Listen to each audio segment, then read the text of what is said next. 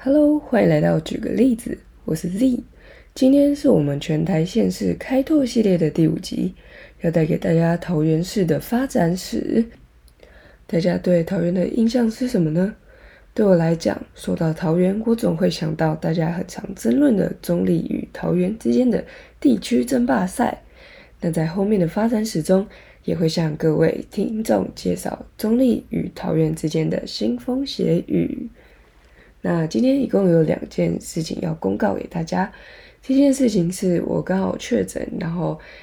呃第五天这样，所以声音可能会有点沙沙的。那第二件事情是我们未来的举个例子会是一周一次，然后在礼拜六发布，就不会是像以前都是三六发布咯。那我们就马上开始吧。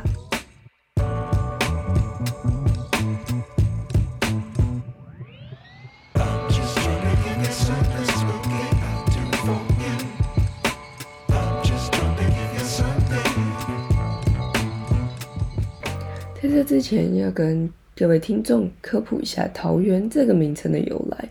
桃园这个名称顾名思义就是很多桃花聚集在一起而形成的一个区域。名称的由来是因为当时清朝乾隆时期开始开垦桃园这个地区，那当时的垦民就种植了一片桃树，桃花盛开后就形成了一片的桃花林。后来因为广种桃花非常缤纷，当时就以桃花源为名，在日治时期才改名为桃园。不过对于桃花源、桃园这个名称的由来，在历史中还没有很明确的被记载。有些说法是当时这些来到台湾开垦的汉民受到桃花源记的影响，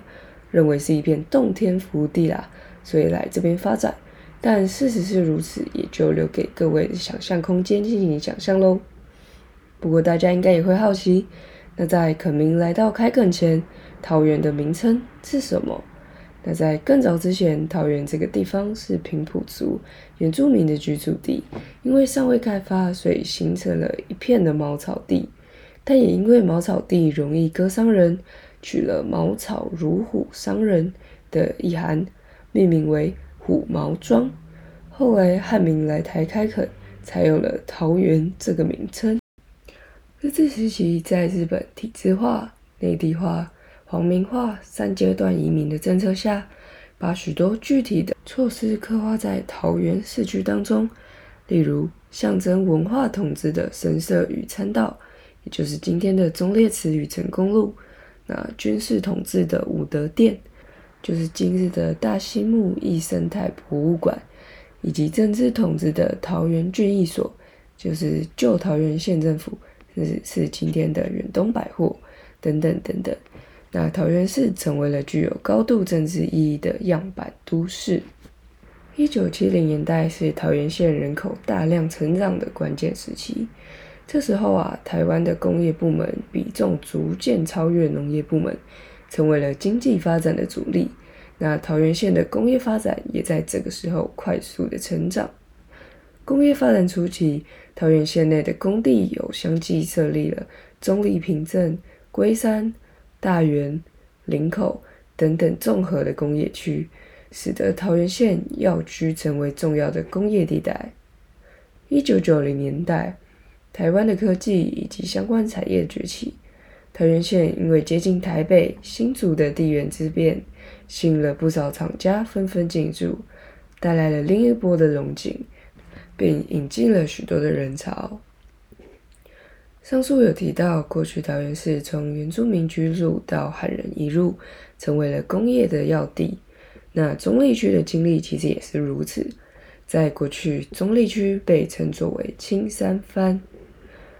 郭敦出垦大园后，率族人自南崁、桃园地方南下，驱逐番人，设桥辟路，为中坜的发展奠下了雄厚的根基。后来这些垦民就将这一带村庄统称为建仔坜庄，建是三点水一个间，然后坜是徒步的那个坜。那为什么叫建仔坜？是因为村内有老街溪、新街溪纵贯形成的两大涧谷，所以称之为坜。后来又因为此地位于昔日北部两大都市竹塹，也就是新竹和淡水，然后是新庄，然后后来是指台北的地方的中间点，所以来往行旅休息的地点，所以又取它中字，改名叫做中壢。那不知道大家有没有听说过居住在桃园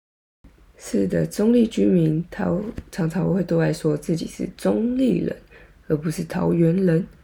那有些中壢居民对于称谓的理由是，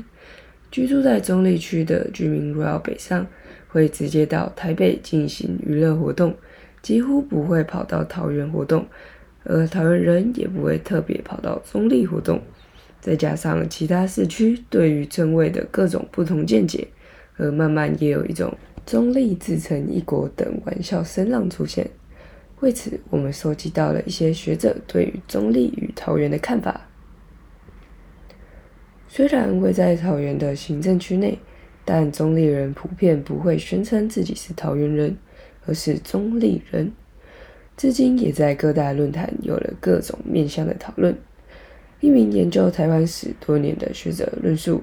桃园是桃园，中壢是中壢，这句话是对的。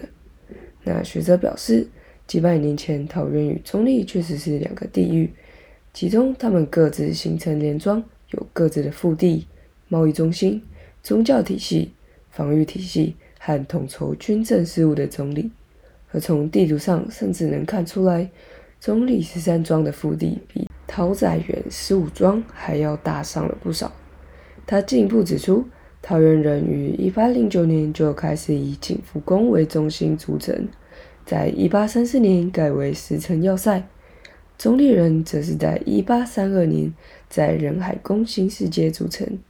双方各构筑自己的防御体系，而上述的地域性分别在现今的行政区下是看不出来的，只能依靠历史记录或当地人的历史记忆和生活体会。那不知道大家对于这个称谓的想法是如何呢？回顾了桃园市的历史脉络，虽然没有提及各市区的发展，不过从脉络里我们也可以发现，桃园市其实是具有非常多过去的历史时代痕迹，无论是地区习惯，亦或是遗迹以及古物。在最后带入一些关于中壢与桃园乡民一直以来在争论的议题，大家若有自己的见解，可以到 I G 留言给我们，或者是在下面留言你自己的看法。那听了这么多，不知道你对于桃园的了解有没有更深了呢？举个例子，我们每周六见，拜拜。